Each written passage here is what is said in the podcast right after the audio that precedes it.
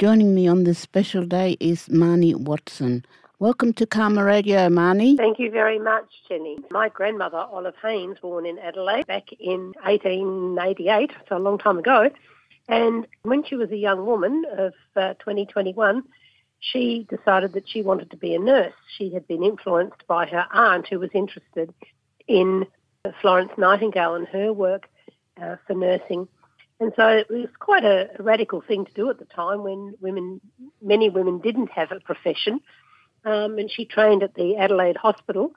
And when she finished her training, soon after she finished her training, four-year training, uh, World War One broke out, and so she immediately, within the month um, of the outbreak of war, she volunteered as a nurse to go and over to the theatre of war to assist and look after what she called our boys, um, the soldiers, when they were wounded. And so she thought she was being sent to France, but in fact she was sent to Egypt, where she served, tending the wounded. And then um, when Gallipoli started to happen, and a lot of soldiers were evacuated to Egypt from Gallipoli. They asked for uh, for some volunteers to go to the island of Lemnos, just off Gallipoli, um, for a clearing station to look after the wounded from Gallipoli, and she immediately volunteered and went. In those days, uh, Marnie, did a lot of nurses uh, enroll for enlisting in the in World War One or two? No, not at all. There weren't so many at all. And the top brass, as we might call them, or the leadership in the army didn't really want the nurses there. They said that they could handle all of the wounded and they didn't need women and they didn't need the nurses at all. So they were not made very welcome and there weren't good facilities for them when they arrived. In fact, when she got to Lemnos, there were no, not even a tent to sleep in. They just had to sleep under the stars. So there was nothing for them, no medical supplies, nothing. So they had to improvise everything but they became really necessary and um, a great source of support for those wounded soldiers. My grandmother was a great musician. She loved music. And later in the war, when she was in, on the Western Front, she was always playing her gramophone and the music that she had with her for the soldiers to cheer them up to make them feel better. Marnie, how old was your grandmother when she went to war? She was 26 when she went. Yes. Um, in those days, you had to be 21 to start training as a nurse, and then training was four years. So she um, hadn't been a qualified nurse for long uh, when the war broke out. So she was 26 when she went and 30 when she came home. Must have been really, in those olden days, you know, there, there must be a lot of changes now. Oh, yes. Thankfully, uh, all members of the forces are well respected now and um, the nurses as well. Uh, but in those days, that was just certainly not the case. There was never any facilities or recognition for them. Once she was on the Western Front, uh, in, initially in France for a short while and then in Belgium, there was almost no leave granted to the Australian nurses at all. The British nurses got to go back to um, England fairly regularly, every six months or even less the Australian nurses just didn't have leave granted to them at all. They just had to keep working. Sometimes, you know, 24 hour shifts because of so many people being wounded. Yes, and it would have, it, uh, Australia would have been a long way from home too, you know, eh? To travel. Oh, absolutely. And in those days, you know, I suppose travel travel wasn't all that easy either to go. Not at all. No, not at all. I mean, that, you know, it's way the other side of the globe, and the only way yes. to travel, of course, was by boat or ship, rather. Um, and uh, that took a very long time.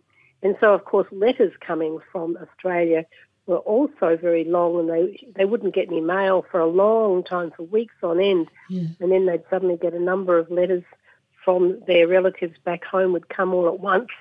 And then, of course, there'd be nothing for ages till the next set of mail came through. Was your grandmother happy to tell her story and about her journey, you know, because it must have been a really good story? Yeah, absolutely. So it was a good story, but no, she wasn't. She didn't talk about it at all. When I was about 14 or 15, she came to me in my room and handed me a silver fork that had an H on it. Her family name was Haynes. And she said, keep this and look after it.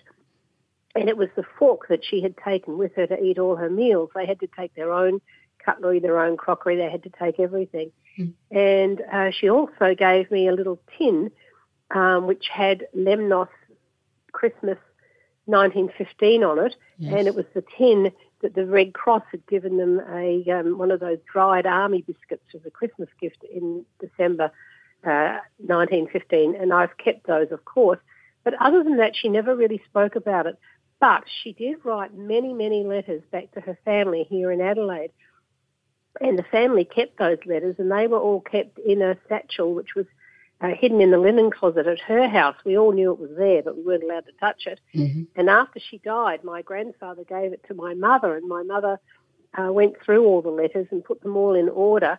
And so, in actual fact, we do have a complete history of her story, of her service, complete, Well, but only because, in, in her own words, through the letters that she wrote to her parents. So, we do have the story, but didn't have the story when she was alive. Yes, and sometimes uh, we often forget that uh, the role of nurses during the Great War, how significant is it these days, you know, because it's changed a lot. It has changed a lot, but um, the medical caring profession is still really important to all of us. They were incredibly important during the war for those poor soldiers who were so badly wounded. My grandmother um, made it a personal commitment. She loved writing letters, that she would write a letter to every single family of a soldier who died in her care. So she wrote to every single mother to tell them about uh, the son and his last days of life. Yeah, it's Um, amazing. so she yeah, absolutely, and as I said, she provided music for all of them, and uh, you know, and a lot of caring. And the Australian nurses were particularly well respected. Uh, a lot of the British soldiers would do everything they could to make sure that they were sent to Australian uh, clearing stations rather than the British ones because they liked the Australian nurses so very much. So they were very important. But you know, I think. Um, probably in this in the last couple of years with COVID, we've all learned to understand and respect what a huge part in our lives the medical professions play. We don't realise that till we get sick and how important health is, you know. Till Exactly our health, right. Till our health gets a bit uh, wonky there. I think we've all been a little bit complacent, but Yes. COVID has woken us all up to all of that, Oh, hasn't it? oh, yes, you know, it, it certainly has changed a lot, you know, and, you know, in the medical world, you know, it, it's a different uh, matter altogether, I think, you know, you got to know, you know what you're doing and how you do it and all that. There's so many things to learn. oh, and- absolutely. And, uh, you know, they're very courageous, you know, the frontline workers and what they do and saving people's life, you know, that's really, they certainly are. you They know, beyond certainly are. words to say. Yeah.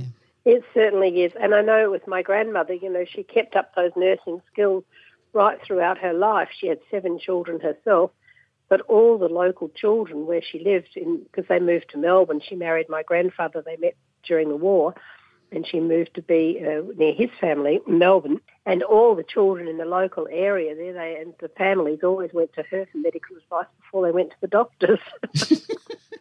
Wow. Marnie, would you like to say anything to our listeners out there for Anzac Day? Well, yes, I would. I think it's really important that we remember the stories of these people who have served, really uh, giving their lives and, and putting so much on the line um, for their community and for their families back at home. And it's really interesting that a whole lot of these stories, uh, thousands of them actually, have been put together on a website which is free and easy for people to access. And you can find out about anybody you want to find out about, a relative or a name you know of from the local area. And it's all free on the website at australianwarstories.memories.com.au.